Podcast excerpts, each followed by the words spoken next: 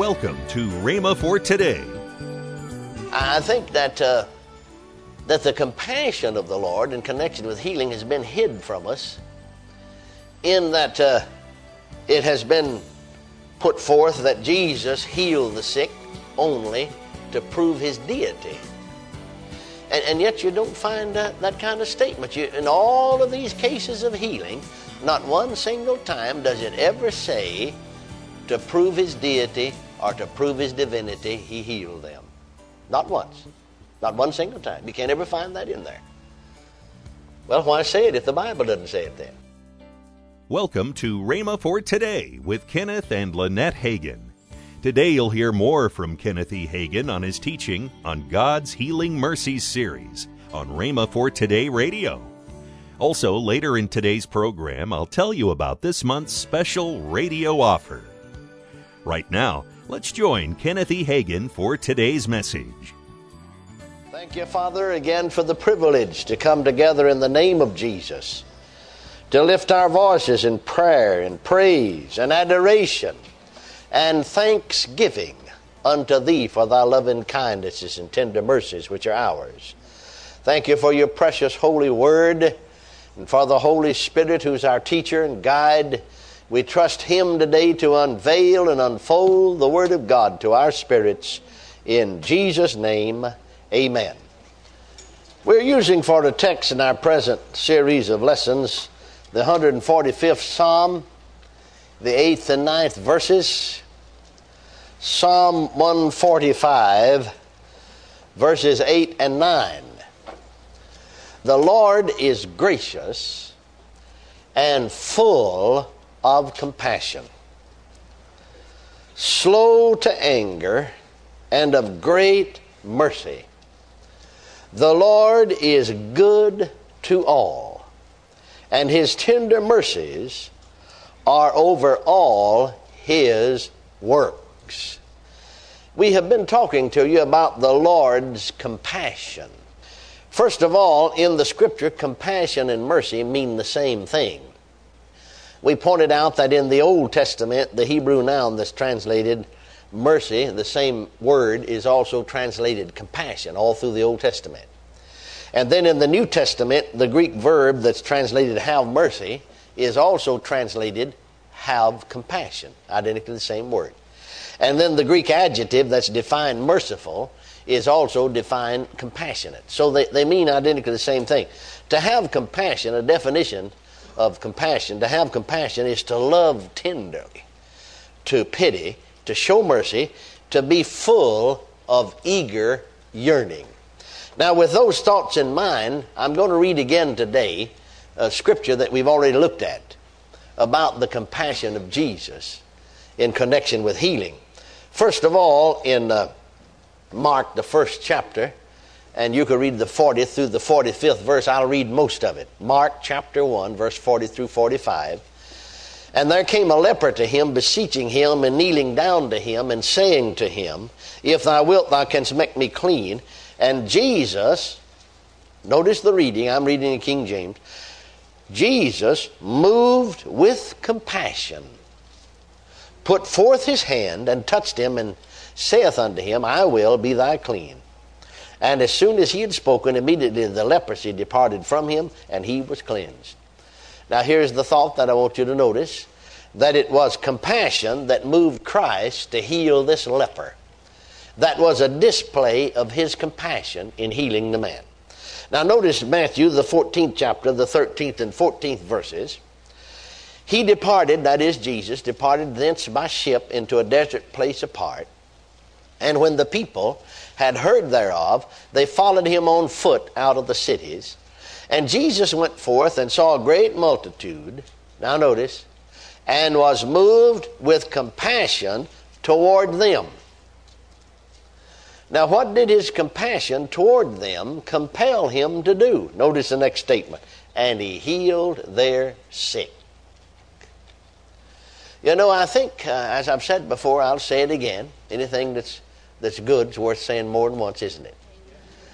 I think that the compassion of the Lord in connection with healing has been hid from us, in that it has been put forth that Jesus healed the sick only to prove his deity. And yet you don't find that kind of statement. In all of these cases of healing, not one single time does it ever say to prove his deity or to prove his divinity, he healed them. Not once. Not one single time. You can't ever find that in there. Well, why say it if the Bible doesn't say it then? See? But you see, if you say that, then that veils his compassion. But you see, it says here again and again, he was moved with compassion. He healed the sick, not because of his divinity or deity, but because of his compassion. His compassion compelled him to do it. Thank God he's the same compassionate Lord today.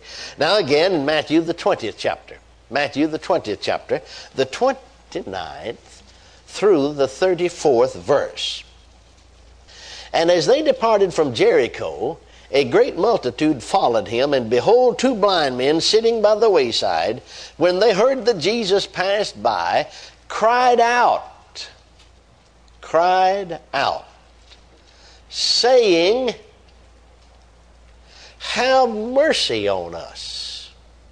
What did they cry out? What was their prayer? "Have mercy on us, O Lord, thou Son of David." Now Jesus stopped, and so on. And then it says, Jesus said to him, "What will ye that I shall do unto you?" They say unto him, "Lord, that our eyes may be opened." See, that's what they're asking for, the mercy that they're asking for. Now you see, we don't think of mercy in connection with healing. We think of mercy in connection with the forgiveness or remission of sins. We think of the mercy of God extended toward the sinner. But is he any less merciful to the sick? You see, they're asking not for sins to be forgiven. That would be mercy, all right. Have mercy on us. See? Well, what would you that I do unto you? Well, they didn't say that you'd forgive our sins, that we might receive our sight. That's mercy too. Hallelujah. That's mercy too. Are you listening? That's the mercy they asked for. And so Jesus had compassion, or again the Greek words also translated mercy. He had mercy. They asked for mercy. That's what they got. He had mercy. He had compassion or mercy on them, and touched their eyes, and immediately their eyes received sight, and they followed him. Now let's analyze what happened here.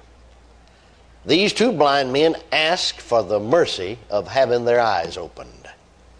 Jesus granted unto them the mercy of healing, proving that healing is a mercy as well as forgiveness. Hallelujah. Praise God. Another thought is that the sick in those days when seeking healing ask for mercy. Now, like I said, in our day, most people think of mercy as applied only to the sinner, not knowing that his mercy is also extended to the sick. Then another scripture that we looked at was 2 Corinthians 1:3. 2 Corinthians 1:3. Blessed be God, even the Father of our Lord Jesus Christ, the Father of mercies, and God of all comfort. Oh, hallelujah. You see, that verse of Scripture unveils my Father to me. It unveils the character of God. And I don't think that so many times we as Christian people see God, our Father, in the light that we should. Like I've said many times before, some people, their picture of God is, like maybe a traffic cop just waiting to blow the whistle. That's all he's waiting to do, just wait until you do something wrong. He's going to blow the whistle on you. Or they see God like an austere judge that's just waiting with his gavel in his hand. Just the minute you do wrong, he's going to smite you. Or they see God like some fellow, with a fly swatter. Just as soon as you light, he's going to squash you. That's all he's doing, just waiting to get the chance to let you have it. Well, he is against wrongdoing, all right. Thank God he is a God of justice. But thank God he's the Father of mercies. Hallelujah. I said he's the Father of mercies. So like a fella, one time I remember after I'd received the baptism of the Holy Ghost as a young Baptist boy preacher, and I was holding a meeting then in the Full Gospel Church. And so, you know, like in revivals and so on, especially just coming out of the Baptist, we'd always have somebody, you know, that would be a special singer, you know. And so I got a fellow to go along with me. He was a full gospel person, too. And he sang beautifully, blessed the people. He played the guitar and sang. And he did a good job of it, blessed the folks. So we were driving one night to this revival meeting. It's some distance away. And then again, it came in handy. I didn't have an automobile, and he owned one, so we could go in his, you know. I did buy the gas. And so he was telling me, because he, in his depression days, and he had ran a little business. And so he was sort of what we call a lay preacher. He never did have, you know, just full-time ministry. But he'd fill in, you know, he'd sing mostly. But if some pastor, you know, happened to have to be gone or something, he'd fill in for him in a case of emergency. And some pastor had contacted him. A case of emergency had arisen. He's going to be gone. Would you take care of my Wednesday night service? And so, yeah, he said, yeah, I'll do it. Well, in his place of business, he didn't just operate 8 hours. Back there in those depression days, boys, you was open nearly every hour. You could be open. Get every nickel in you could, you know. And so then some other things had come up, and he was busy, you know, and didn't have time really to do a lot of praying except just on the run and no studying at all. Welcome to Rhema for Today with Kenneth and Lynette Hagin. You can find more great materials by Kenneth E. Hagin, Pastor Hagin, and the rest of the Hagin family by visiting our online bookstore. Right now, I'd like to tell you about this month's special radio offer. This offer begins with the 3-CD series, Discovering Jesus by Kenneth Hagin. Next in this offer is a CD from Kenneth E. Hagin entitled, Christ the Deliverer. All this for the special price of $18. Call toll-free 1-888-FAITH-99. Again, call toll-free 1-888-FAITH-99. You can also order online at rhema.org. That's RHEMA.org. rhema.org. Or if you prefer to write to Kenneth Hagin Ministries, our address is P.O. Box 50126, Tulsa, Oklahoma 74150. We always love to hear from our listeners, so write in or email us today and become a part of Rhema for Today. Right now, let's join Kenneth and Lynette Hagin. I want to thank all of you that are our partners. A partner is the one that helps us to keep this broadcast going all the time. And it's somebody that prays for us regularly. And somebody that sends an offering at least once a month, and to help us to keep this program going all over the world. We get testimonies all the time. Yes. In fact, I was somewhere just sitting at a mall somewhere, and a person came up and they said, "You don't know me, but I watch your television program all the time, and I am a partner with you."